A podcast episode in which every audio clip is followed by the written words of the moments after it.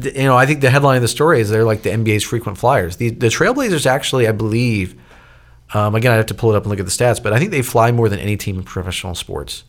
So you can make the case that they're the most sleep deprived team in professional sports. So that what caffeine is for them is different than anybody else. Um, it's like working the graveyard shift in some ways. Welcome to the catch up. Introducing your hosts, Elie Ayrouth, editor in chief. And Jeffrey Kutnick, CEO, and apparently the only guy who takes this podcast seriously. of the craziest, most bestest news breaking, food porn peddling viral website on the dot coms. Food Beast.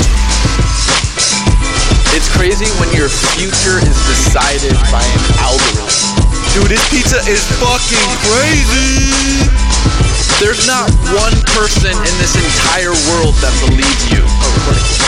All right. And welcome to the catch up. All right, welcome back to the catch up, y'all. It's a podcast that's food for your ears.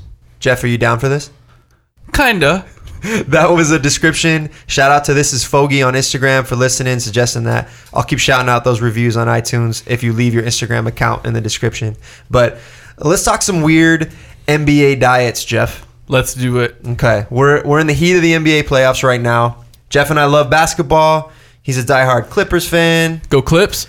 Whatever. I'm Lakers all day, so go Lakers. Uh, we played high school ball. I'm still pretty nice at 24 Hour Fitness. You would put that in the Um, we talk ball all the time here, but we rarely find an intersection of basketball and food. So that's why I'm excited to have the legendary ESPN writer, Mr. Baxter Holmes, in the building. Uh, he's once a beat reporter for the Lakers for ESPN. He's covered the Celtics for the Boston Globe. But Baxter is a food beast at heart, if I have to say. Some of his best reporting is explaining the world of sports through food. He's written about a charcuterie board that revolutionized modern basketball. He's covered the secret team dinners that built the San Antonio Spurs dynasty. He's a James Beard award winning article about the NBA's once secret addiction to peanut butter and jelly sandwiches. Baxter, welcome to the Catch Up Podcast. Man, you, you opened with legendary. That's uh, not going to spend the rest of the podcast trying to live up to that. we'll start high and, and keep jumping off cliffs. This is good. Welcome, man. Thank you, man. Thank Yeah. you for having me. Dude, I, I spent a lot of time reading up on your articles now. I, I remember the NBA P, PB and J one, and you just have a great body of work. It's uh, it's not one I really ever expected to have. Well, first of all, thanks for reading. So you're the one. Thanks for there you go. it's nice that you know fan club of one. I appreciate that. But yeah, I mean, and a lot of those stories are long stories. So thanks for committing the time uh, to read them. But um, I yeah, I never you know. I'm always looking for good stories, and I never anticipated that a sliver of the however many I've written would, you know, be some intersection of the culinary world and sports. But it's turned out that there's a fair number of good stories there. So Was the peanut butter and jelly article the first foray into covering food within sports, or how did that kind of start? You know, okay, so it's an interesting, it's a good question. Starting off the bat good, I like it. Let's get it. uh, So the very first one actually was um, about Kobe Bryant and this bone broth that the team would make for him, uh, especially before every single game. And I learned about it during one of his final years when I was covering the the Lakers for um, ESPN as a beat reporter, and I remember talking to their strength and conditioning coach about like what it, everything it takes to keep Kobe up and running. He's you know uh, was older in his career, had had a lot of injuries. Like, what's it take? I know he goes through a lot of physical therapy and things. And he said, um, "Well, you know, we do this, we do that. We always make sure he gets his uh, soup on game days before the game." So I was like, "What? What are you doing? What is this?" And uh, they were describing how he has to have it specially made uh, with like really rich bone broth, and it's good for the joints, like the collagen and whatnot, which is important for all the mileage he had on his frame and uh, they would contact hotels ahead of time to make sure they had the proper ingredients and could make it ahead of time and there were different ways he liked it and i thought that was like an interesting thing and i told my editors and um, it they put it on page one of espn and uh, or espn.com and i remember there was like a, a lot of reaction to it and then after that um, i remember noticing that the lakers had this special chocolate milk that was in all of the players' lockers after every game, and they would like rush in there, and it was specially made. They would contact Whole Foods in advance in the various cities they were going to to have it specially made, and it was like for recovery purposes, whatnot. And so like that was a fun story, and um, again there was like a lot of reaction to it. You know, who knew that people like chocolate milk? Um, but uh, and then from there I did the peanut butter and jelly one. So it kind of has gone from there a little bit. Again, I don't.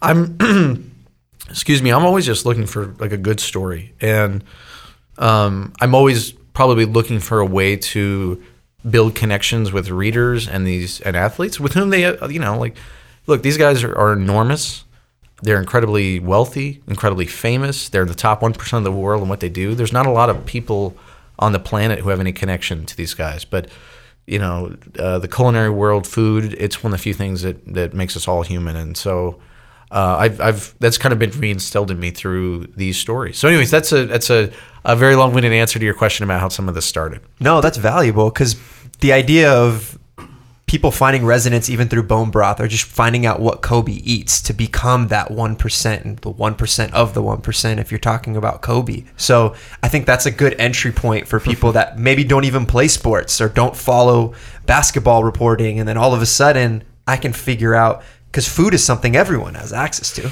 Yeah, and Most- uh, right, and you know from there I've done uh, so a story about peanut butter and jelly and how the NBA is obsessed with it, and a story about wine in the NBA and the kind of booming uh, connoisseurs throughout the league. You know, you mentioned at the top the story about uh, San Antonio Spurs and their head coach Gregg Popovich and the team, the art of the team dinner. Um, and I did a story, as you guys mentioned off the top too, about this this kind of charcuterie board that was this um, entry point for the Warriors and diagramming um, the uh, at the very first instance their offense and what it would become. So uh, it's it, yeah, you know, it's it's funny as I look back. Again, I never anticipated a lot of this stuff, but you know, it it has resonated with people. I guess in a way, in part because it's one of the like I, one of the best things that people that uh, readers ever tell me is I don't care about sports, but I really enjoyed that story, and uh, I think that that's way- you know because like sports fans are going to read these stories no matter what NBA fans are because they, they're interested in the NBA. Um, but I think I'm always thinking of like what's the bigger pool, what's the bigger audience that I can reach, and it doesn't get much bigger than just being human. Yeah. Yeah, because I'm assuming the the majority of feedback that those articles got was was the humanizing aspect of what was being written, right? Like you mentioned, Baxter, the the players that you're talking about are wealthy and they're they're a professional athlete and there there's distance between them and someone sitting in the 300 seats right but then when you explain the nuances of Kevin Garnett liking strawberry in his PB&J It's like, yo, you that's know, it's me. like, Like, yo, I I like- like, strawberry. Wait, he request he. Oh, so Lillard likes his toasted. Like those are all things. Yeah. They, they, these are everyday humans, and I think that's what gets me so excited about the story. And then I'm also a geek on on basketball. So on top, there's two layers for me. But at the very least, the food I think, and almost everyone can relate to on some aspect. Yeah, it's badass because I can't relate to dunking a basketball. Like when I see Kevin Garnett do, I'm like, dude, ugh. I can't talk to my friends. You see that dunk that Kevin Garnett, but like I can be like, yo, he likes the same peanut butter that I do. That's tight. I want to dig in a little bit to that story. I know it was a little while ago, but it's so fascinating to me, and I'm sure people at home, if you haven't read this article, go read it. There's great pictures. Don't worry. Um, the words, the words are fantastic as well.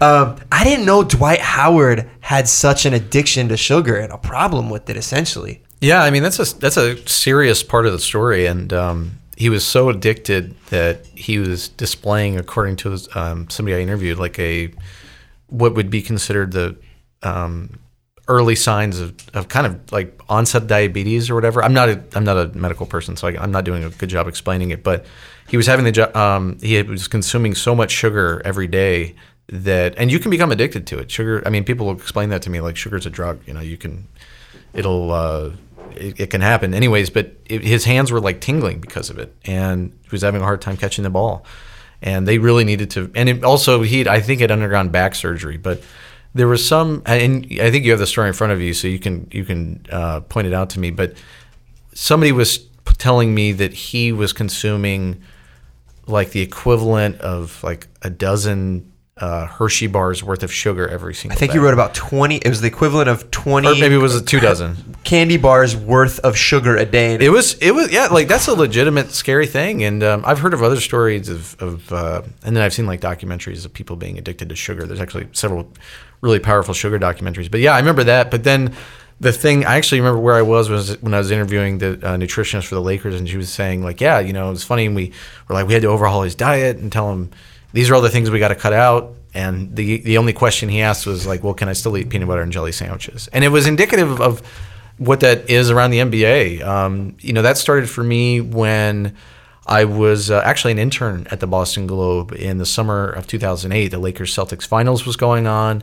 And I remember there was some story about how Kevin Garnett had the team like eating PB and J all year, and that was kind of interesting. I was like, oh, that's weird. And then uh, when I became a full time NBA beat writer later, incidentally enough, I think it was like five years later for the Globe, um, and I started traveling around the NBA, I would see peanut butter and jelly sandwiches like every locker room before games. I'd see them in training facilities, and I was like, man, look, this is really. And so then I just was like, I told editors like, hey, can I look into this a little bit? And they're like, yeah, sure, that's fine, you know, whatever. And uh, there was this whole other thing there. So. Um, it's you know there were a lot of fun stories in there. The reaction to that story, and then the you know the James Beard Award and everything. Like, I still probably hear about that story once a day. So you met my quota for today. there we go. um, but but and this is what it's like two two years old, something like that. Yeah. But um, you know what? It the, the thing I'll I'll say about it real quick. Um, we're talking about food and like the the power of food and uniting people. I've come to learn that the peanut butter and jelly sandwich is one of the most important things in it to people in part because it's so deeply tied to your childhood. And uh, in large part like you know the sandwich your mom made you for going to school you know you have in the cafe room you know and like those those memories are really deeply powerful. And you know also the way that they it was made for you. So um and how it wasn't made for some people. I remember, I forget the NBA player you mentioned, but someone that wasn't born here in the States had his first peanut butter and jelly sandwich. Oh yeah, it was Kristaps Porzingis. There and he you was go. like he became in love with it. And um, there's also science behind like why that's a perfect marriage. I'm, I like the science of like the acid and the sugar and everything like in your palate. It's like a it's an amazing thing. But um, that is a very it's a touchstone dish for a lot of people when they think about their childhood and the way that it was prepared for them um, and that stays with them. And so there are allegiances, as you were mentioning earlier, to like strawberry and grape, whatnot. I can't. I mean, the, the amount of messages I got from people about um, they were taking sides in that way, or like, oh, it's gotta be creamy, or it's gotta be chunky, or you know, no crust, or this kind of bread, or whatever. It was, um, it was amazing to see the reaction to that. It taught me a lot um, about how people feel about that, and then.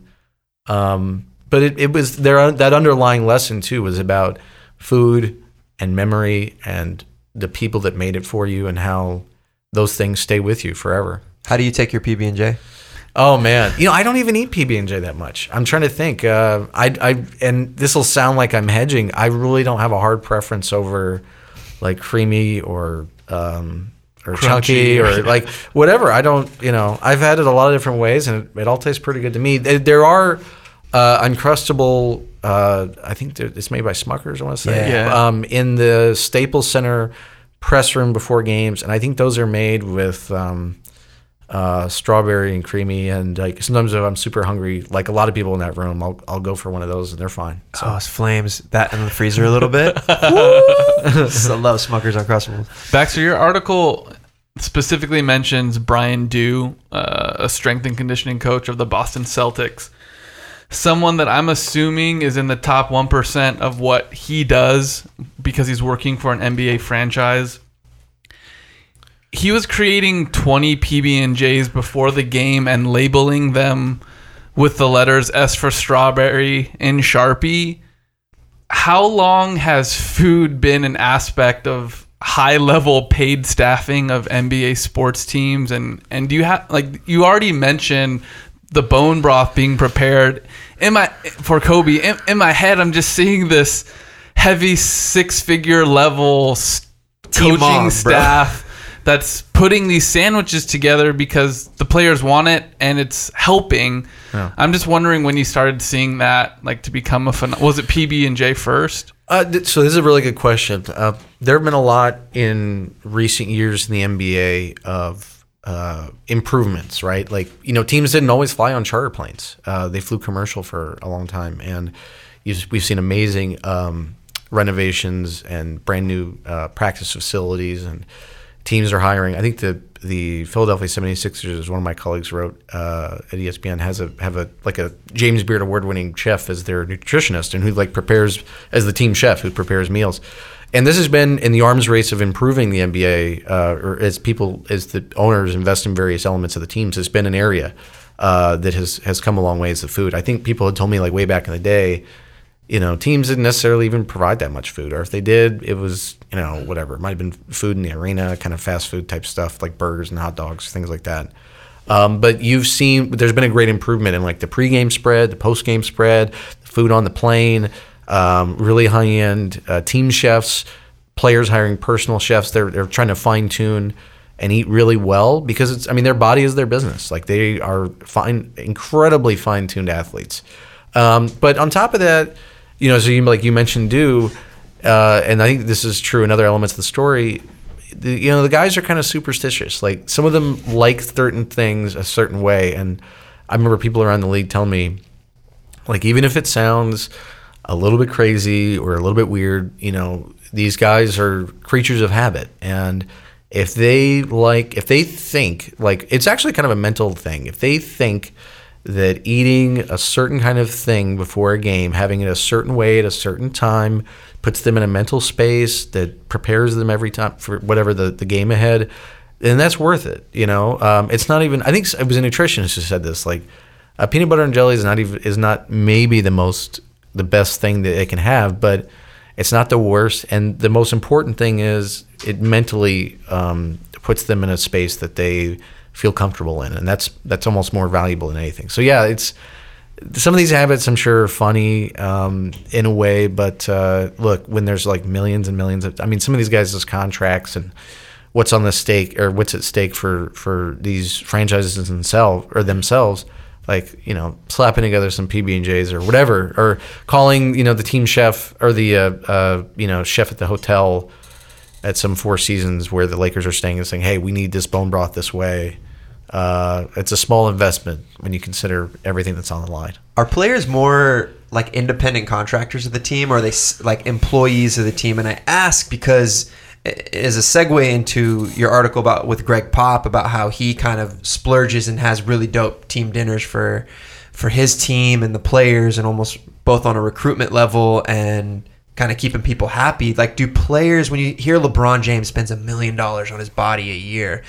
Is that something the Lakers should be paying for, or how does that work? I mean, the, the Lakers do have a, an athletic training staff and people that he can work with there, but he's not going to be around the team the whole time. Like he's going to be home, and you know, Kobe likewise had a lot of specialists that he worked with individually who maybe he felt, given his body, would um, and the things he he maybe needed at that later stage of his career, would be better suited to help him with. Um, but the team does have, you know, a, um, a big, or you know, uh most teams have pretty big size staffs to work with everybody. Strength and conditioning coaches, head athletic trainers, physical therapists, massage therapists, um, nutritionists. It goes on and on. Um, but you know, guys like LeBron obviously are going to make an even bigger investment, and he, I, I don't know what. I'm assuming he has a gym at his own home, and and uh, I'd be very surprised if he doesn't. I'm pretty sure he does. But, anyways, um, but uh, to your question, are they individual? Con- I mean, they are. I guess they're employees, right? I mean, they're under contract with these organizations. If you want to just look at it as a business sense, like they're being paid to, to for services rendered for the teams themselves, but they're also in their own way kind of individual corporations. These contracts aren't forever, and there's kind of a finite amount of time that they're going to play in the NBA. You know, Kobe was in it for a long time, but he's an anomaly in that way. Um, so it's a, a little bit of column A, a little bit of column B. Yeah, because Jeff and I were talking about Gregg Pop, and I think in one of your articles it was something like a million dollars maybe over the course so far. He's spent He's, on he's dinners? spent oh I mean over the well over 20 years I'd be I'd be very surprised if it wasn't um, yeah in the definitely in the seven figure range when you consider what he spent, you know, what I've been told that he's spent like on individual bottles of wine. So uh, just at like one of those dinners, and that's not in counting, you know, picking up the tab for a lot of very large individuals, um, and then doing it over the course of many times during the season. But I remember thinking about that. Um, you know, again, this goes back to what I was saying earlier. When you think about the amount of money that's involved with these guys' contracts, um, you know the the NBA the TV deal, the revenue sharing, like the many many millions of dollars. A twenty thousand dollar dinner is like a small slice of that it, when you factor in and what he believes is the amount of togetherness and the camaraderie and the teamwork that you can forge uh, from something like that. So. And, and look, I last I checked, the Spurs have been really good for a long time. So I think the investment, whatever they're doing, whatever he's doing, I, I think it's easy to say that it works. It's total work. I think our nitpicky was like, all right, cool. Is this coming out? Does he use like a San Antonio Spurs credit card on these dinners, or is he just like, my contract is X million a year? Yeah. What's twenty thousand dollars for a dinner to keep me good with the team? So keep- I, I it's a great question. Um, I think I posted in like a leftovers, pun intended, maybe, uh, because I, I had a, a ton of material on that. I think you know I. I started on that one. Well, here's actually how that came about. If I can backtrack just a Yeah. second. So I, I did. Um, I noticed NBA players were posting a lot about wine in the NBA, right? They were posting pictures of being at wineries or wine regions or a lot of bottles, things like that. And I was just interested if they were uh, really genuinely curious and wanting to learn about wine or if they were just spending money on wine because the NBA was a beer and liquor league for a long time. So I started looking into that. My bosses, off the heels of the PB and J story, you know, granted me the gave me the okay to look ahead and, into it. If you know if you find a good story, let us know. And but every time I would mention like NBA and wine to people, they would say like, "Oh my God, Gregg Popovich," and they would just like start with some legend. and I was I was like, "Okay, let's you know that's great. I'm I'm I am trying to focus on the players." Um, but the legends about him were amazing. So I kind of set everything aside. The story, then the wine story came out in like February of whatever, the 2018 maybe. I can, my time is messed up. And then I kind of focus back on on pop and. Uh, I mean, the story. Look, he, a he's been he's been into wine and food for a long time, like fifty years, um, and he's been doing this with the Spurs for you know like two decades. So he has a lot of uh, or NBA players. Everybody has a lot of ground to cover to try to catch up to him. But um, that's so that's how that story came out. But to your question about the, the expenses, the out of pocket. Um, I've been told that he principally pays for almost every dinner and at least the wine out of pocket. Um, and the wine is, you know, the biggest probably expense for a lot of these dinners, I'm sure. Uh, you know, I think somebody said something like, out of 10 dinners, he may turn in one receipt, and that will just be for the food. So, I think you could feel that too if you're. I've I've obviously never been to a dinner yet with uh, Gregg Pop. I'm sure that's coming uh, in my future. Yeah, but, um, yeah, me too. I hope it, it, it's a bucket list thing. I think for a lot of people in and around the NBA, especially with, you know before the story came out and probably afterwards too. Well, Eli, our side conversation. I mean, I have the theory that he was paying for these dinners out of pocket, mainly because of how much I think that changes the invitation dynamic to the people that he's trying to bring to these dinners for camaraderie or team building, right? If you're inviting whoever, if you're inviting Tim Duncan to a dinner, and you're gonna then ask him to split the check afterwards like that mm-hmm. doesn't seem like he's a grown man with his own money and his own time you're asking for an increased investment in time atop practices and game days and whatever so i was assuming that he looks at he looks at those dinners as a as a write-off for team building because otherwise like i don't see how that invitation functions for we've the all team we've all been to dinners with someone that works for a company, and you know they're gonna kind of write it off. Like you, you know that like, hey, don't worry, I got this dinner. I'm gonna write it off, or I'm gonna do that. And I, I'm assuming that little nuance in having a dinner with Gregg Pop is not there. Nah. You go right. So it's like, yo, whatever the fuck, man. This is the best bottle of wine. I'm getting this. You know me, you trust me. I've eaten and drank for 50 years. I got this. You know that those little things make that dinner that much more special, as opposed to kind of like a team function, if you will. And that's not as fun to go to. You know, other teams do it, but we don't have the sommelier Greg Pop on our staff. The other thing I want you to think about too with this, and it was uh, it was something that was always in the back of my head, uh, especially as uh, the more people I talked to for that one. Like again, go back. I mentioned this with PB and J. Like go back to your childhood. If you're like if your mother, your father, your your parents, family members, friends, if they prepared a meal for you, like come to the table, I cooked this meal for you, I'm gonna feed you. It's my way of you know showing care for you, showing love for you. That has been as true as anything throughout time. Like people, you know, taking care of other people at the table, and it resonates in a really deep way. It doesn't matter where you're from and the Spurs have had an incredibly international locker room for a long time. But that is one of the, you know, most. I mean, you think you're like, oh man, that's like mama's cooking. Like you're in college, you go home, you know, for Thanksgiving, you have like the, you know, the food that you remember from your childhood.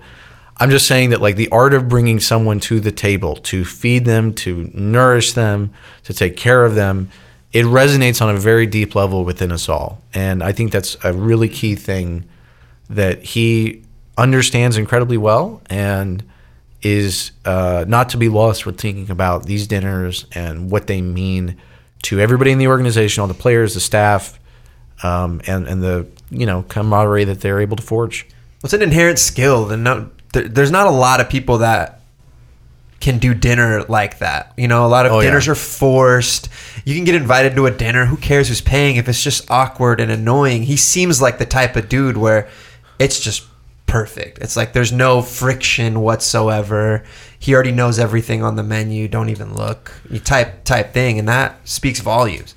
B- Baxter, does the team culture that's created in part by those dinners, um, and to bring in the other subject that we already talked about, the owners that are investing across nutrition or making investments to make the players' lives better, is that actually assisting in the recruitment of top tier players to organizations in your opinion? And and maybe it does or maybe it doesn't but for me Eli I think that when I read about Spurs culture, it makes me want to be a part of it. Like that's something like if I was on a team of any kind and our team got together for dinners and that would sounds like an amazing cool. culture to me. Yeah. Um, and uh, you know, I'm assuming maybe top tier players make their decisions maybe mostly on finances and personal choices, but if I'm a if I'm a mid-level player and there's a team culture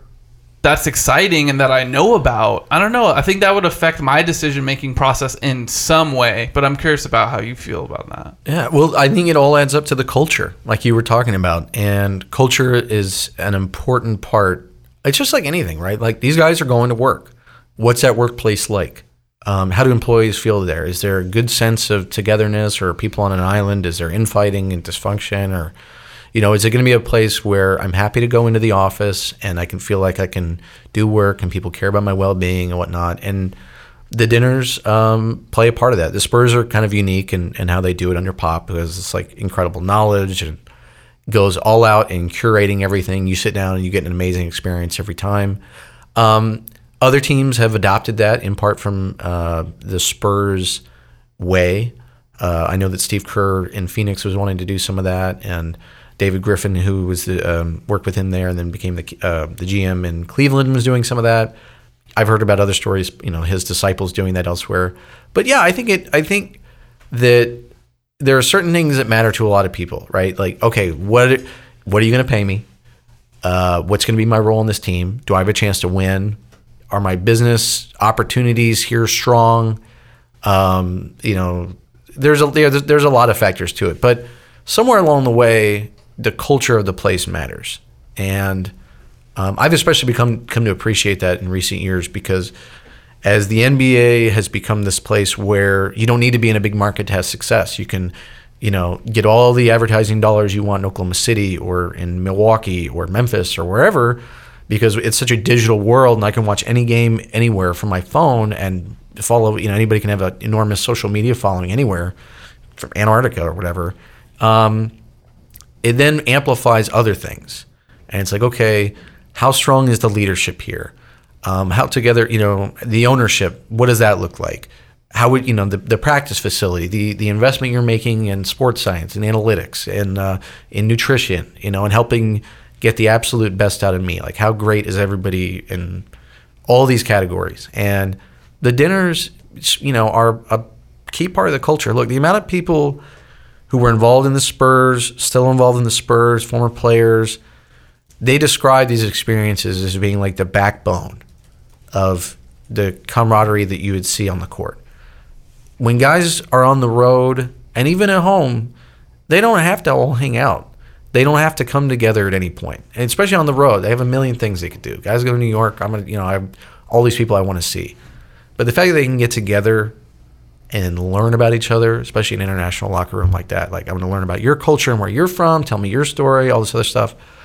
It it connects people in a way that's uh, that's different. And uh, so, anyways, that's a very long, rambling answer to your question. I, but I, I again, I think it speaks to culture. Culture matters. Well, I think the Spurs kind of, it- from a glance, I don't report on the NBA, but I casually watch it and I find that the Spurs puts out these like metered players, like incredible talent, but like from Tim Duncan to Kawhi, who's came and now not on their team, and now in Toronto, and and uh, David Tony Robinson, Parker, Tony Ginobili. Parker, Ginobili, like this humble aesthetic, if you will and it's almost like was that because of like a wine culture and a food culture there that maybe is different in Miami that might be a little bit more I don't know cigars and fucking pop off I don't know like what's Miami culture versus LA culture and San Antonio culture could be dictated by the different food and things that are available there They're very much about team. It is about the team. It is about, uh, you know, Pop would Gregg Popovich would. It was it was always legendary. He would ride Tim Duncan, greatest power forward ever, one of the greatest players in NBA history. A a you can't say enough things about how amazing he was, but Pop would ride him incredibly hard all the time, and it was a message that everybody here is going to be held accountable. Everybody matters. Um, there's no one player that's bigger than the team. It's about the team first, last, and always. And there are different organizations that the stars have, and it's understandable in a way, right? Like people who are transcendent can have more leeway in various places, but there it is about the team. It is always about the team. As long as the structure that's placed there is there, it's going to be about the team. So, and that's not true everywhere. Could you, uh, now that the uh, Warriors are officially in the 2019 NBA Finals, uh, as of the recording of this podcast, could you talk real quick about your your article that you wrote, where basically kind of stemmed from a charcuterie board that their coach Kerr at the time or currently did, and then kind of explained the new offense that essentially kind of broke the NBA. Yeah. Oh, so that was such a fun Such a good piece. Uh, Thank you, man. It was uh, it's an interesting journey as I look back on it. Um, so here's how that started. When I was covering the Lakers, Luke Walton, then the head coach, said, "I want to have us do 300 passes a game." And I remember asking him, like, "That's kind of an arbitrary number. Like, where does it come from?" And he said, "Oh, well, when you know Steve Kerr got hired up in Golden State, that's what he said. He wanted 300 passes a game." And I was like, hmm, that's interesting. So I kind of tucked that in my back pocket. And then during one of the NBA finals uh, they were in, uh, I asked an assistant coach, like, hey, w- you know, walk me through the very beginning, the genesis of your guys' offense. There was some mention of like 300 passes a game. And he was like, oh, yeah, you know, I remember it was uh, Bruce Fraser, the assistant coach. And he said, oh, yeah, I remember we were like, you know, we really want to move the ball. And uh, we were trying to figure out, you know, what the offense was going to look like. And me and Steve were like living in San Diego, but we were commuting up here a lot. And then one day we were at a wine bar at the airport, and we were like moving peanuts and raisins around on a board. I was like, well, that's you know, that's interesting. Um, and I think I texted him later. I was like, what? Um, you know, do you? It was the Oakland airport, and do you remember the name of the wine bar or whatever? So my, after that finals, I went to as I was flying back to LA where I live. I stopped at that. I flew out of Oakland and I went to the wine bar and I just said to some employees like, "Hey, look, this is going to sound a little crazy, but I'm I'm kind of curious if anyone here remembers this thing that happened like I don't know three or four years ago. um, it was like this afternoon. Steve Kerr was in. Bruce Fraser was in. Here's you know Bruce Fraser looks like this. You pre- you guys probably know what Steve Kerr looks like. And somebody over there was like, "Yeah, actually, I do remember that. Like he had the board out and he was like moving stuff around and." somebody had asked him, you know, and I don't think the guy worked there anymore, but like, you know, oh, we're really excited to have you. What's the new offense going to look like? Like you know, under Mark Jackson, the previous coach, it was really ISO and the ball didn't move, and I think they were actually last in the NBA in passes, and so. Um, they that, that person I called them later I was like, "Hey, do you remember this thing from a few years ago?" He was like, "Absolutely." It was like super vivid memory. I talk about it to people. I think about it, you know, when I'm watching the team sometimes, like that very beginning. And then I, I walked it. I walked Steve through Steve Kerr later, what this kid remembered, and he was like, "Yeah, that's actually exactly how it happened." And uh, he said that was oddly enough the first time when I was diagramming plays, I kind of had a vision for what how the team would play, for the way that they would the way that we would function on the court, our offense. And it was yeah, it was heavily predicated on ball movement. Again, the team was last in the NBA passes. They wanted to dramatically increase that figure, and there were certain X's and O's and elements of throughout Steve's career. Uh, you know, when certain elements of the triangle when he was in Chicago, certain elements of ball movement when he was in San Antonio, certain elements when he was in Phoenix. So this kind of marriage of things, this stew, if you will, of his offensive experiences, and three like amazing places to to be. I Steve has like the places he's been, the people he's been under. It's kind of like Forrest Gump in a way, like all these amazing points in it in basketball history. Uh, so that's how that started, and it was just kind of this story about how the Warriors offense came to be, and uh, Well, I love how he through your story. I mean, it's pretty vivid. He it's almost as if Steve Kerr got asked by a random waiter Yeah. at that wine bar, "Hey man, what are you going to do different?" And instead of just blowing him off or giving him like a quick quip, yeah, he said, "I'll show you." And he and cleared the charcuterie board. right, and he was like moving stuff around, and he was explaining like you know. He was like, I guess with what does it say like uh, uh, cranberries and Marcona almonds? Like, here's how we want to, here's how we want to function. And The um, cranberries was the defense. The almond Yeah. was the offense. You had Klay Thompson, almond. Had- or sorry, it was almond Steph Curry, almond Klay Thompson, almond Draymond. I laughed, cackled out loud, describing that. was so funny. Yeah, Uh, it was it was it was a really fun one, and uh, I think Steve told me at some point after that came out that people would say to him from time to time, um, you know, instead of like going back to the draw, we got to go back to the drawing board, which the Warriors obviously hadn't have, haven't had to do a lot over the last several years. They've been just fine, but they've they've cracked to him like you need to go back to the charcuterie board. So that was a really fun story. Actually, uh, an interesting side note off of that. Uh, the Purdue men's basketball team. I saw this in a story later the, the I think the head coach or one of their their analytics person had assigned them that particular story on the Warriors as like homework material, and they wanted to ratchet up their passes per game throughout uh, the course of the season. So like they were using they they read that everybody on the team had to read that story like and uh, so I I texted Steve about that and then You're like, thank you for the 20 more page views. well, no. What it was, what was cool was that uh, I, was- like, I kind of started following them. I know Steve did too, and then seeing the success of that team over the last few, couple of years. It's not because of my story. They just, they have really good players and they execute well. And moving the ball is not necessarily like a uh, a revolutionary thing. But anyways, it was that was kind of a fun thing to see after the fact. That's rad. Um, talking about wine, I think you mentioned a bit in your article that it took someone like LeBron James kind of to kind of co-sign wine uh, and kind of kind of usher it in. Do you how do you feel about weed in the NBA? Well, that's that's interesting, um, and I guess maybe even just in just professional sports. Yeah. Uh, you know, I mean, we're in California where it's legal, right? Am Yeah. Yeah, am it's I- legal. I as a resident, I should know this. Yeah. Um, I think that the whole stigma about that, about marijuana, has changed in professional sports. Excuse me. In that, um, if there was kind of a negative perception of it, I think people have, and and I think this also coincides with mental health being a something that was kind of a taboo subject, having changed a lot in the NBA and professional sports in general. I think the way that people look at marijuana in professional sports, you know, incredibly high stress situations. You think about the stakes for these guys, the weight of the world on them, their livelihood, all the people that are relying on them. Again, like individual corporations in a way.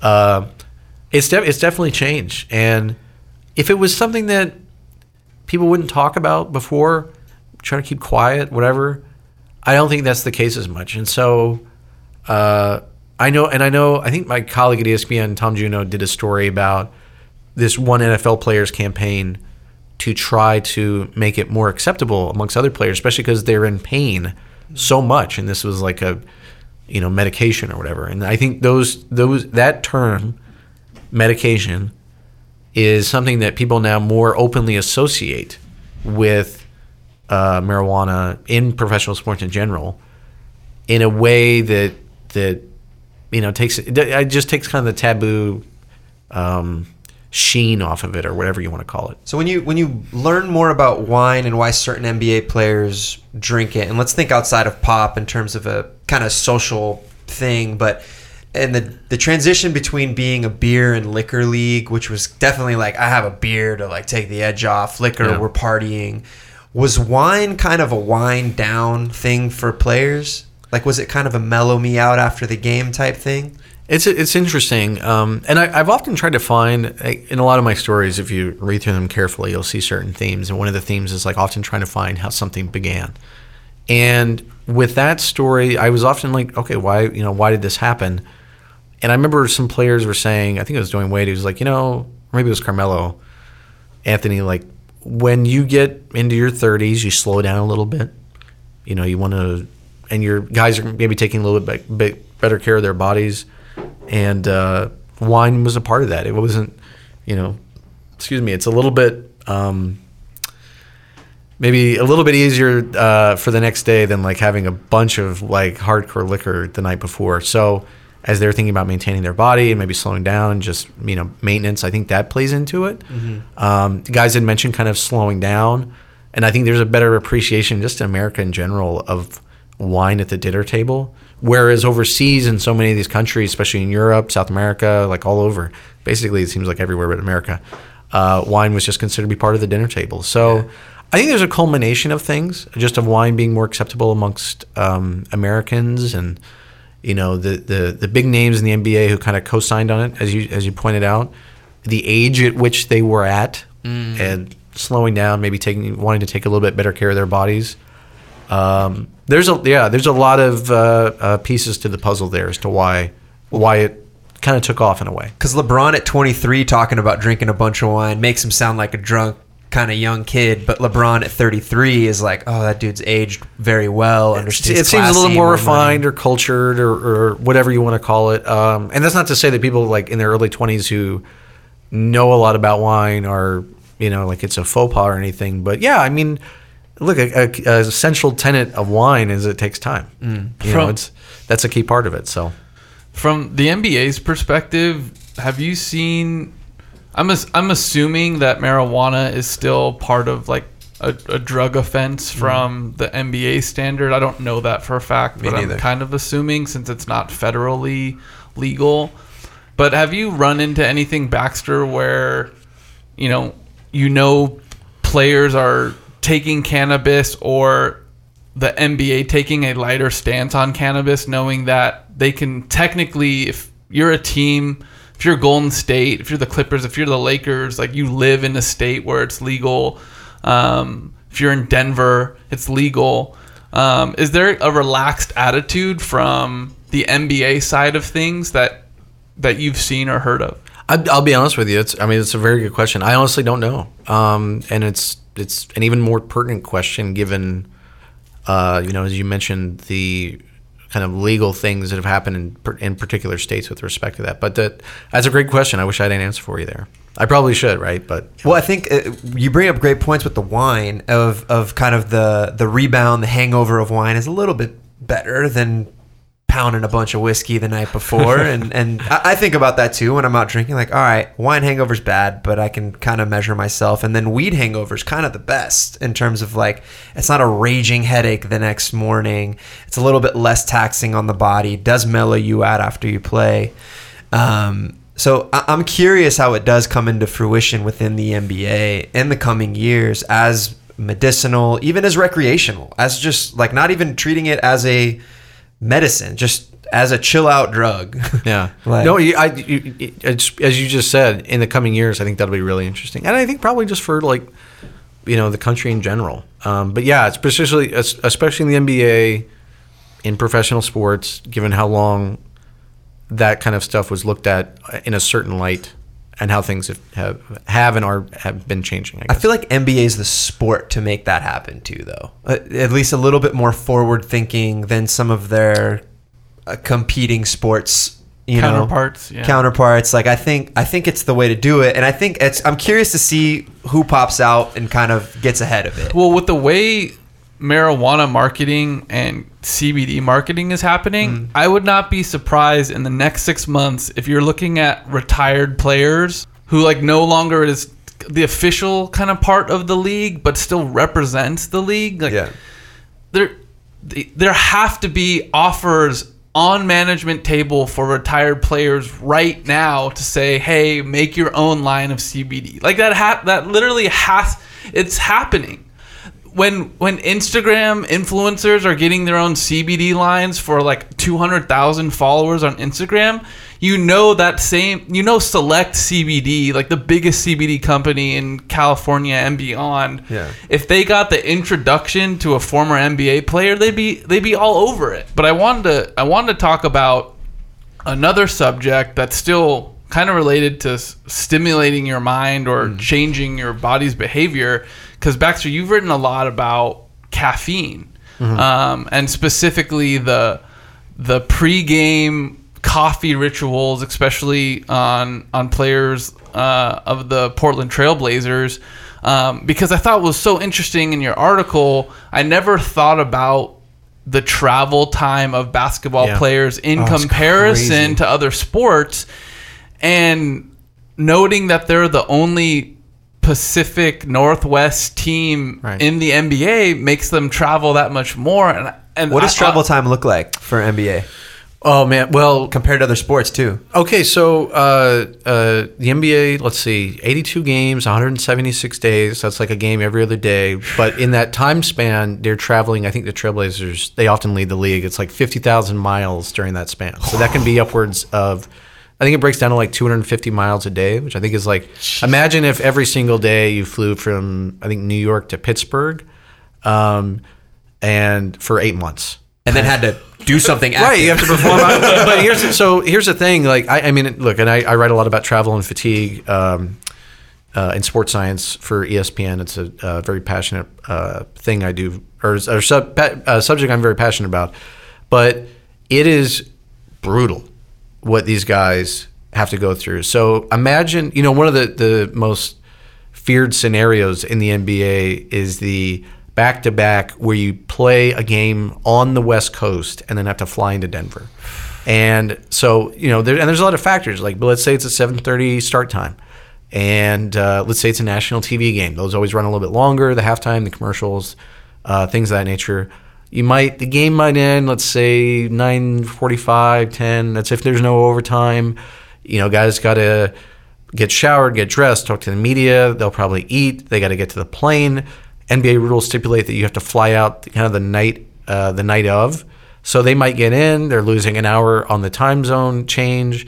Uh, you know, the distance from the airport in Denver. I think. Did one of you guys say you just came back from Denver? Yeah, I did. Yeah, so you know. Uh, but the distance between that and downtown, that's a haul. Yeah. Um, you know, there can be inclement weather there. There's the elevation change. It's typically very dry. Uh, guys might not get to. The, you know, I had people tell me that like sometimes they would get to their door at the hotel, um, at the same time that like the next day's newspaper would be there.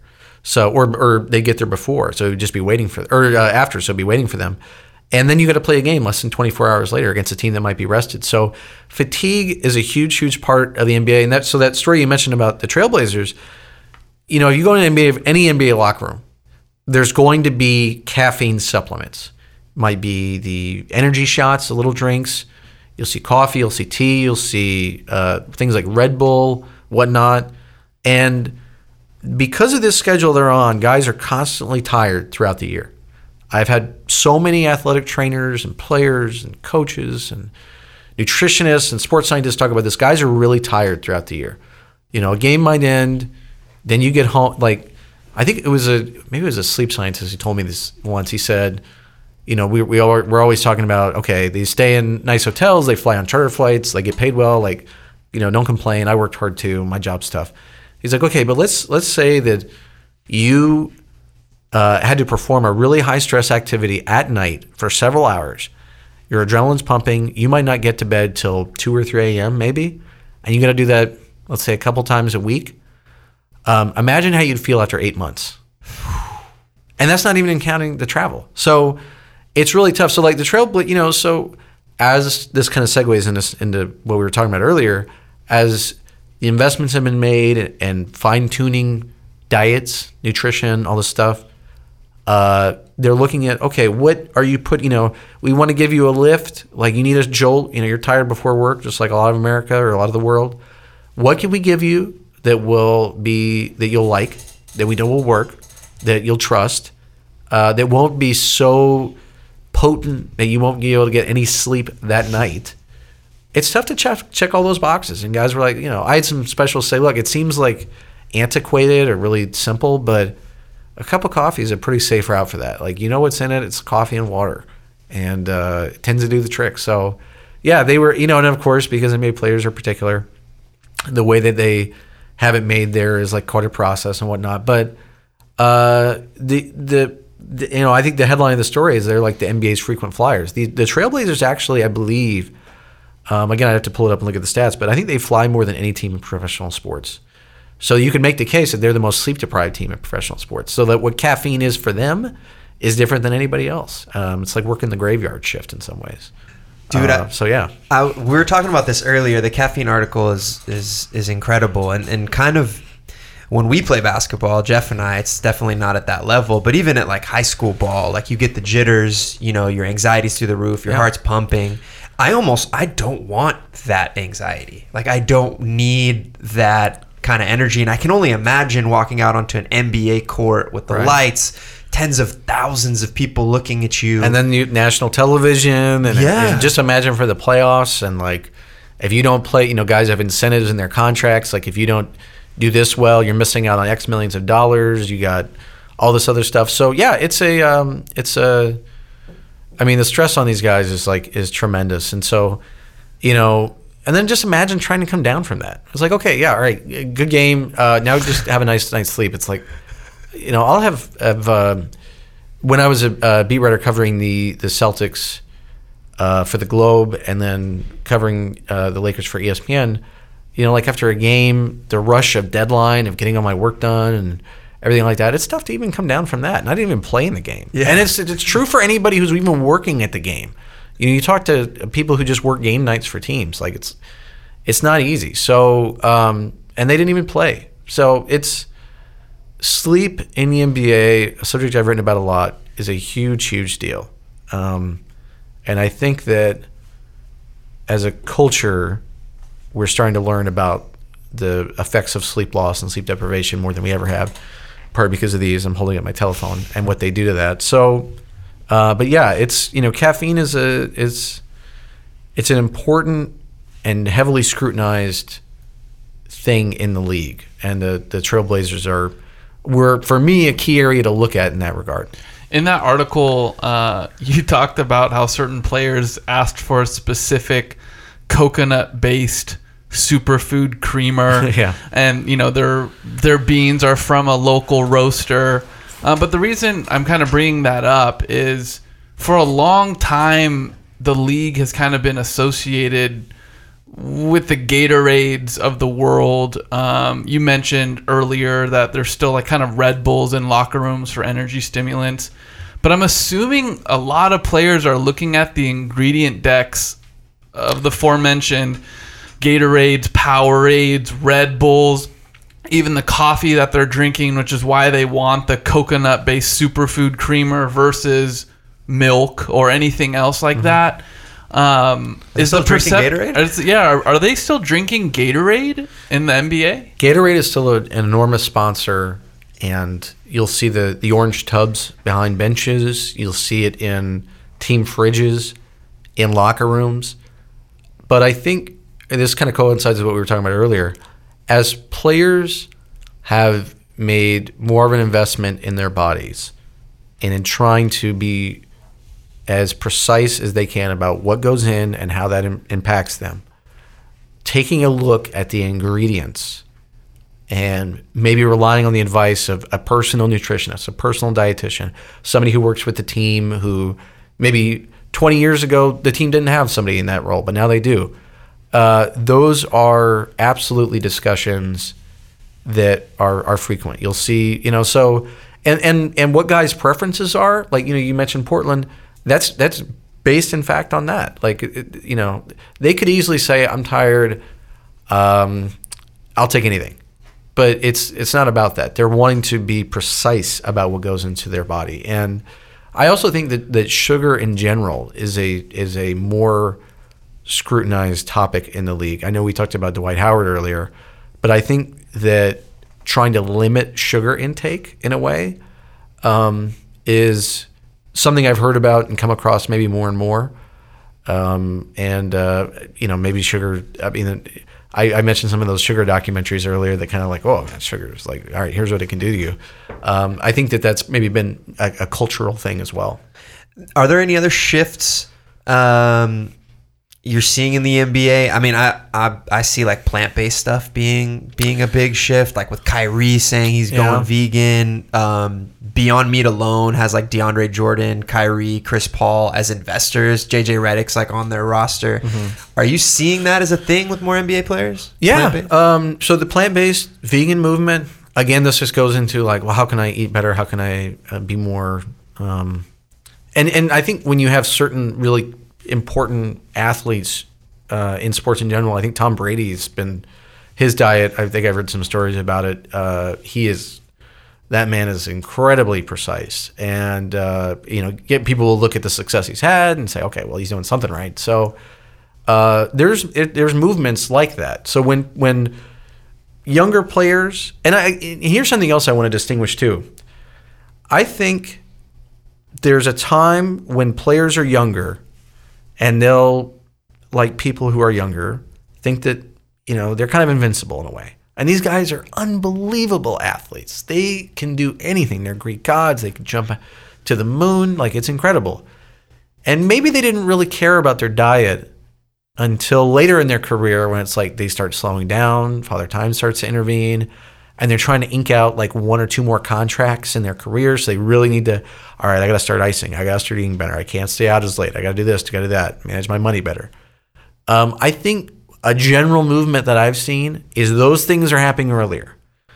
And if guys are, you know, they're, they're trying to be more diligent about their diets early on they're trying to be more diligent even about like post career investments early on. They're not waiting until the end, um, and and they're doing other things to take care of their body. Like okay, I'm going to really invest in physical therapy and recovery is a huge huge word around the NBA. You go in locker rooms, you'll see the Normatec sleeves on a lot of guys' feet uh, or legs. Sorry, so these are big, big movements. So I would say just in general, taking care of your body, and then there's a lot of offshoots from that, and and you know what they're eating uh, plays a huge, huge part into that. And there's more info I feel that we didn't have during high school too. Like Yeah. as just as athletes, like Jeff and I were talking about like team dinners in high school where like awesome mothers of the team would like ziti and pasta Yeah. and enchiladas, everything, and like the boys need carbs before the game, and like that carb loading. That fucked us up growing up. Like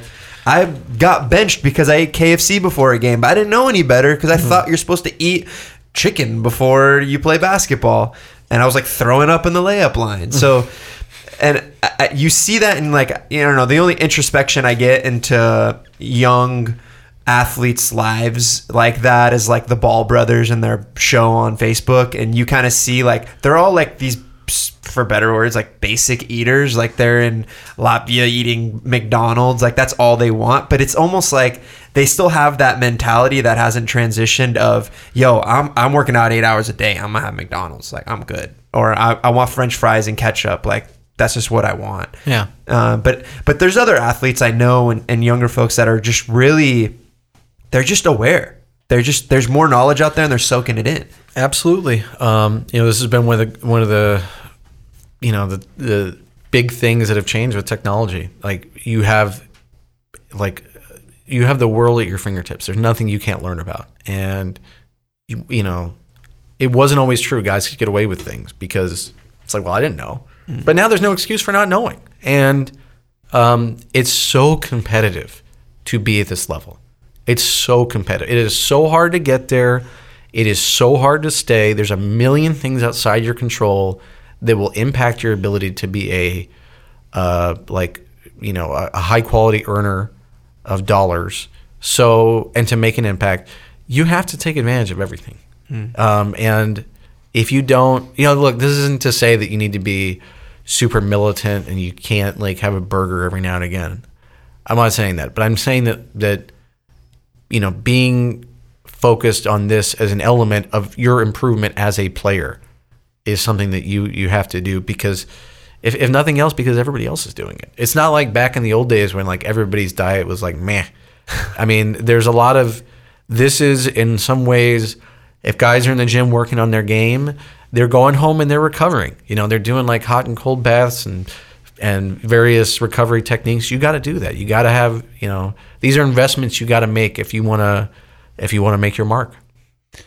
In in the article about wine, uh, you talked about Dwyane Wade and well, and Gabrielle Union, but how they they spoke how younger players in the league maybe when Dwyane was a younger player was kind of all about chains, and then this new set of uh, new set of younger players are are thinking about their body and financial security in ways that the generations before them haven't really thought about it. And that made me think about the everyday kind of tr- financial transactions that normal people like Elie and I have when you you know we're brainstorming a project and uh, I'm buying him coffee or we're going out to a group dinner and we're kind of splitting the tab because it's eight people and it's a large format dinner. And the pop culture reference we have of this is LeBron James playing LeBron James. The cheap ass in Trainwreck. Uh, in Trainwreck, and he plays this character that's really cheap, right? Where he will split coffee with his friend because bill hader right yeah, and you know that was a really funny movie and I know I'm going into a diatribe, but it's players have all this information related to how many professional players have gone broke after earning millions in the league and you know that information's right in front of them. So are they being cheaper because they know that the lifespan of their NBA career might be 5 to 8 years if they're lucky and that's going to be their entire earnout period for the rest of their life? That's a that's a, a great question. I don't know if I would say they're quote unquote being cheaper. I think what I'd say is they are being more they're more aware of what you just said that their lifespan not lifespan but like their their the period of time in which they can be an an earner of NBA dollars is finite. And that they have to capitalize on that while they can take care of their bodies so they can get you know maybe more years out of it than they, they otherwise would if they didn't. And also if there was a point in time when athletes uh, i think this is another trend you'd, you'd asked me about earlier uh, like trends i see i think if there was a point in time when athletes would say like okay my life is my nba nfl whatever career and i don't have to think about anything else beyond that i don't think that's true anymore i think players are aware that they need to invest in post career things during their career, which is when their their like you know status as an earner is probably at their highest. They're their most celebrity, their most ability to make connections, et cetera, et cetera.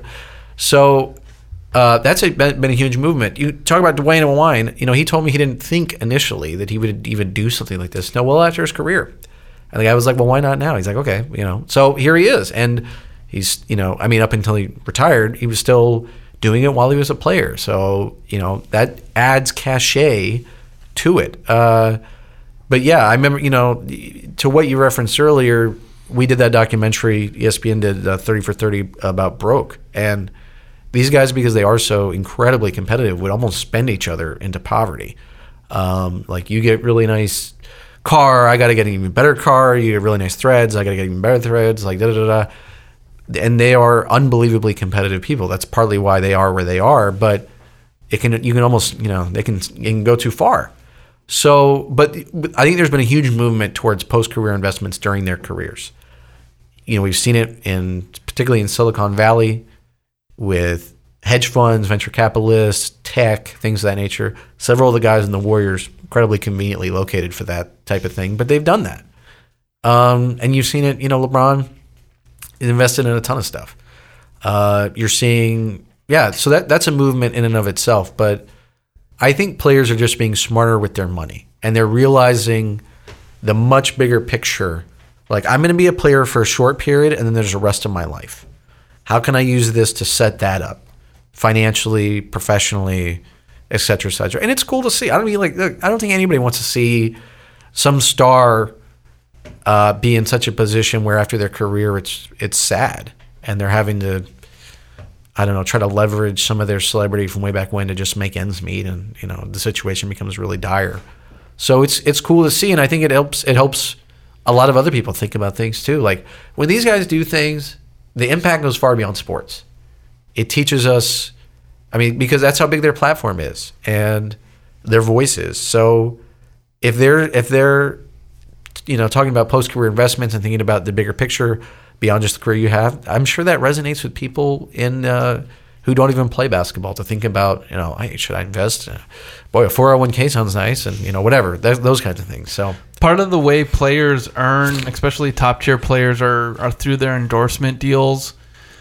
Uh, we've already kind of talked about the negative effects of sugar, which seems to me like we're kind of becoming at a cross section where players may or may not start to take endorsements that they can't actually use or back up. And I think, again, I don't know Russell Westbrook's. Yeah, is he really drinking Is Mountain he really Dew? drinking Mountain Dew? I don't know, but. No. Has anything you've seen where obviously those checks are big, so I don't think people are going to just say no to that. But, you know, have you seen any player think about their soda deal or, you know, certain elements that aren't good for the brand and or aren't good for them specifically and they might actually like say no to something 5 to 10 years ago they might say yes to? That's a great. That's a great question. Um, because it, it it it there's this point when it's like, how much money am I getting? But then is it something that I believe in that I actually use that I want people associating me or that I want kids looking up to me to use as well? You know, especially if I don't use this product at all. In fact, if I try to stay away from it as, as much as possible. I don't know. I can't speak to particular situations. I have, I've had some private conversations with people in the league on the sports science athletic training side where, you know, they've mentioned. I won't. I won't go into specifics here. Excuse me. Where they've mentioned, uh, their organization has a deal with, you know, a, a soft drink company, an energy drink company, a sports drink company, and they want their players to not consume those things um, because they don't think they're the healthiest thing for them. And that's where the business and the basketball sides kind of collide in a way. And I think it's an interesting kind of dance that some of these people have to do who are in a position like, all right, you're the sports nutritionist, right? On this side, we have an X, you know, dollar amount of deal with this company. So the product is going to be around a lot, always. But you know through your training and knowing what's best for these guys that you actually don't want them to have that. And maybe you want to limit their exposure. I think that's a really interesting crossroads that you have to make. Um, and I do think that even some of the conversations I've had, I'm sure that those that that's, that goes probably throughout professional sports. Um, and I'm sure there's probably individual athletes who will think about that stuff uh, uh, uh, more carefully now than maybe before. Whereas, like, you know, I mean, it's again, it speaks to what we're talking about. Like, players are more aware, they are more diligent about that stuff, what's going in, and as they think about their brand in that way too, I think that absolutely factors in. I wonder if two things are going on. I wonder if this friction, if you will, behind the scenes of kind of big conglomerate sports drink companies or whatever it may be that is counterintuitive to the nutrition of the teams. I wonder if that informs companies, let's say Gatorade, long term, to make healthier Gatorade. You're already seeing it, right? There's like Gatorade less sugar, Gatorade more electrolytes, whatever it may be. Like, hey, we're gonna make the nutrition aspect of this better and better. We're already in the NBA, and if it gets if it gets better, I wonder if that's a thing, or I wonder if you start seeing more owner investors of stuff, and you're seeing that already, right? Like people like, d- does Lonzo Ball uh, sign with Nike or does he start his own company? He starts his own company, and you see like Kobe Bryant towards the end, like I'm just gonna invest in body armor, the drink. Uh, is the next play like someone just investing or creating their own? The way some players invest in plant-based meat companies. Yeah. You know, make your own endorsement, if you will. It's a it's a it's, uh, again another good question. You guys are bringing the heat today. Um, I think that one of the things that probably informs some of these companies, whether it's soft drinks or sports drinks, soft drinks, um, energy drinks, is that the general conversation at large is people are probably more looking at the ingredient list than probably ever before, and they're maybe thinking harder about sugar or chemicals or I don't I can't pronounce this. I mean, we live in Southern California. I mean, that's a huge part Big of the part of our culture. Yeah, it's a big part of our culture. What are you what are you putting into your body? And you see a lot of restaurants where, you know, we want a vegan menu, we want a gluten free this, or that. You know, people are being really. So I think that I think the general conversation at large that's just happening uh, is is informing some of those conversations that you and the thought process you're probably talking about. And then probably at a more finite level, I think sports too, because if there's anybody who has to be really dialed in on what's going into their system, it's these players. And it's the team's job on the performance side, uh, like athletic trainers and nutritionists and whatnot, to help them be at their best. And if I'm going to provide options, I mean, those options have to get them there. So, you know, there's a, a lot of scrutiny uh, more than ever before, for sure. I'm gonna be excited to read the future Baxter article that talks about the NBA player that turned down a million dollars because it wasn't something that he agreed. Like I think that's happening within the next 12 months. Because we're only talking about the shoe deals that are getting turned down, right? Like, oh, like notoriously, someone will turn down this shoe deal to start their own company, or turn down this deal because the deck didn't look as good. They didn't care about me as a person the way Adidas did, so I'm gonna sign with Nike, or vice versa. It's got to be happening with food, I mean- and it's got to have bigger reverberations than we're thinking about. When Beyonce walks out of a Reebok room because she doesn't feel like it's represented, I'm telling you that there's things that have already happened that the three of us may not be privy to, but it's for sure happened from some sugary sports beverage company approaching some player and it just doesn't work out. The specifics we don't know, but I know in my gut that that's already happening. sure. And so I think it's only a matter of time before something like that gets leaked or you know or someone comes out about it because the these athletes as you've mentioned Baxter not only are they corporate like individual corporations they're also their own megaphones of pop culture and when mm. they want to take a stance on certain issues they have millions of followers to do it. And so if they turn down a million dollar deal, but also get to elevate themselves to a point of pop culture because they were on the right side of nutritional history or whatever, I, ca- I don't know. I see that happening in the very near future. Uh, well, I'll say this: like, it, it's a very good story that I would hopefully uh, love to write at some point if it if I'm able to find and if anybody's listening who can help, I'm. You know, it's Baxter.Holmes at E ESPN.com. uh, but yeah, that's. I mean, it's a great story to be told, and I'm. I wouldn't be surprised. I'll put it that way. I wouldn't be surprised if there's instances like that that have have, have happened or will happen.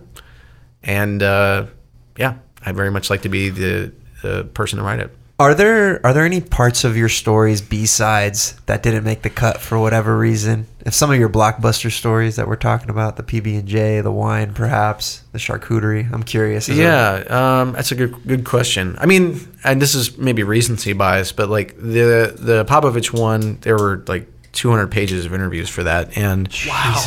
um, I mean, I just like I take a long time with a lot of the things that I work on. Um, that I mean, not everything, but a lot of the big stuff. Like there's, you know, people see the finished product, but there's like a lot of travel, and lots lots of reporting, tons of interviews, notes, and so much other stuff.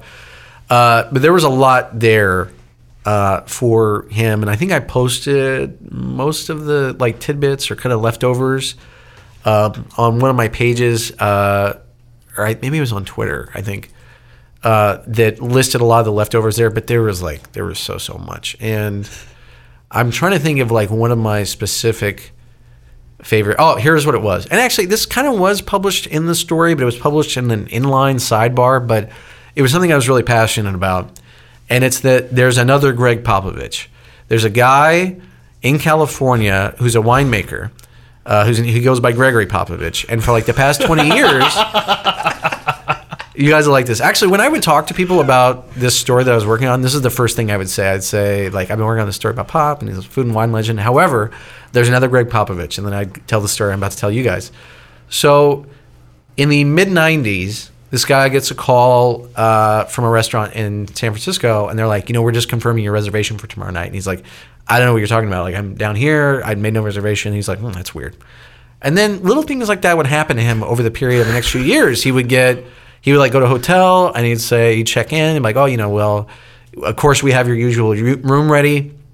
He'd be like, I haven't stayed here before. I know this is weird. Um, and uh, then one day, I think it was when Dennis Rodman was with the Spurs, he saw some story in the paper. He was like, oh, wait, the, their head coach. Oh, wait a minute. That may be why, like, there's another, people are kind of mistaking me for him. I mean, it's not a super common name. But what he started to learn over the years was that this guy was really into food and wine. Uh, because, and I remember there was, I'll share a couple instances, but one, he called a restaurant in, I think it was like the Spago in Maui, and was like, okay, um, you know, can I get a reservation? And they're like, no, we're all full. He's like, okay, well, here's my name. You know, if there's anything available, give me a call back. And he gets a call like seconds later from like the manager or the owner. And they're like, oh, Mr. Popovich, of course, we have your usual table ready. You come in whenever you want. We're honored to have you. And he's like, okay, well, just so you know, like, I'm not the coach.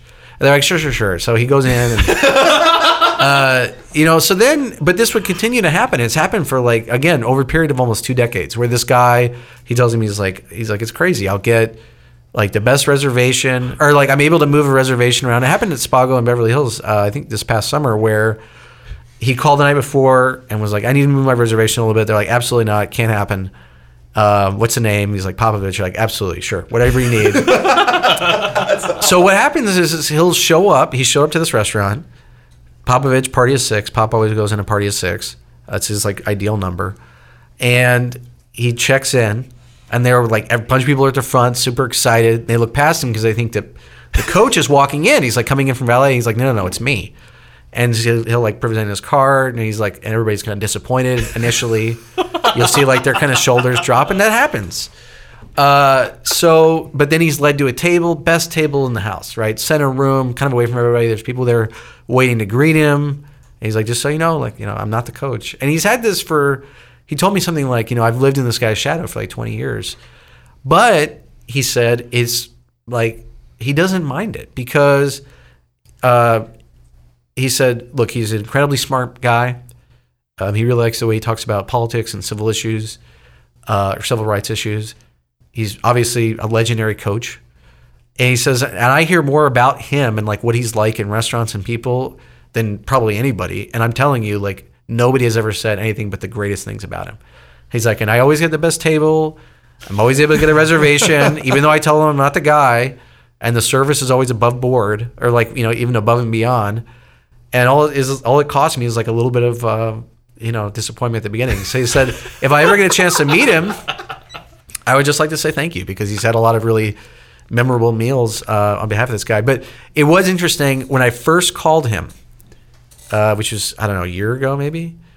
I was like, hey, look, you know, Baxter here, ESPN. Um, this is gonna sound crazy because somebody else had told me they're like, hey, there's this other Greg Popovich. You should call this guy. Um, so I called him. He's, I said, you know, Baxter, ESPN. Does it sound crazy? But I'm working on a story about the Spurs coach and how he's like super into food and wine. And I was just wondering if, you, you've ever been mistaken for him. And he said he's like he sighed for a minute and then he thought about it and he said, you know, now that you think about now that I think about it, this has happened to me constantly for like 20 years. But he hadn't really like he hadn't hadn't put really it together in his head. yeah, like he was that. just so used to it because this has been his life that he hadn't really taken a step back. And then we talked a lot, and he would like recall instances of it happened at this restaurant or the security guards here at the place. Where he lives in like a gated community. He's like, they always call me coach. Uh, people would joke with him about that, and he's like, yeah, this has just happened a lot. So he was. It was really funny. That was a really delightful part uh, for me for that story. So I'll say this: I hope that they are able to have. I hope the Popoviches are able to have a glass of wine and meet up someday. I think that'd be awesome. That's a cute bow on the whole thing. All right, so I want to read more into into the other pop. That's Yeah. good. That's good. Are there any stories you're they're working on now that you're excited to debut in the coming weeks or months? Yes, and I can't talk about any of them. Gotcha. Follow Baxter on Twitter? How did you, got at Baxter? That's awesome. Yeah, it's a. I have at Baxter on Twitter and at Baxter on Instagram, and it's. Uh, I think it's because there's not a lot of competition. That's basically it. Um, I've actually never met another uh, anybody else who has the first name of Baxter. So one day I'll I'll run into that and uh, we'll do our secret Baxter handshake, and it'll be it'll be fun. Well, Baxter, you, you truly are a legend, my friend. Thank you for thank you for being on and bringing these stories to light. I hope everyone at home enjoyed this very special podcast episode. Um, Baxter, thanks again, man. Thanks for having me, man. I appreciate it. Appreciate it. Yeah, thanks, Baxter. All right, guys. Bye.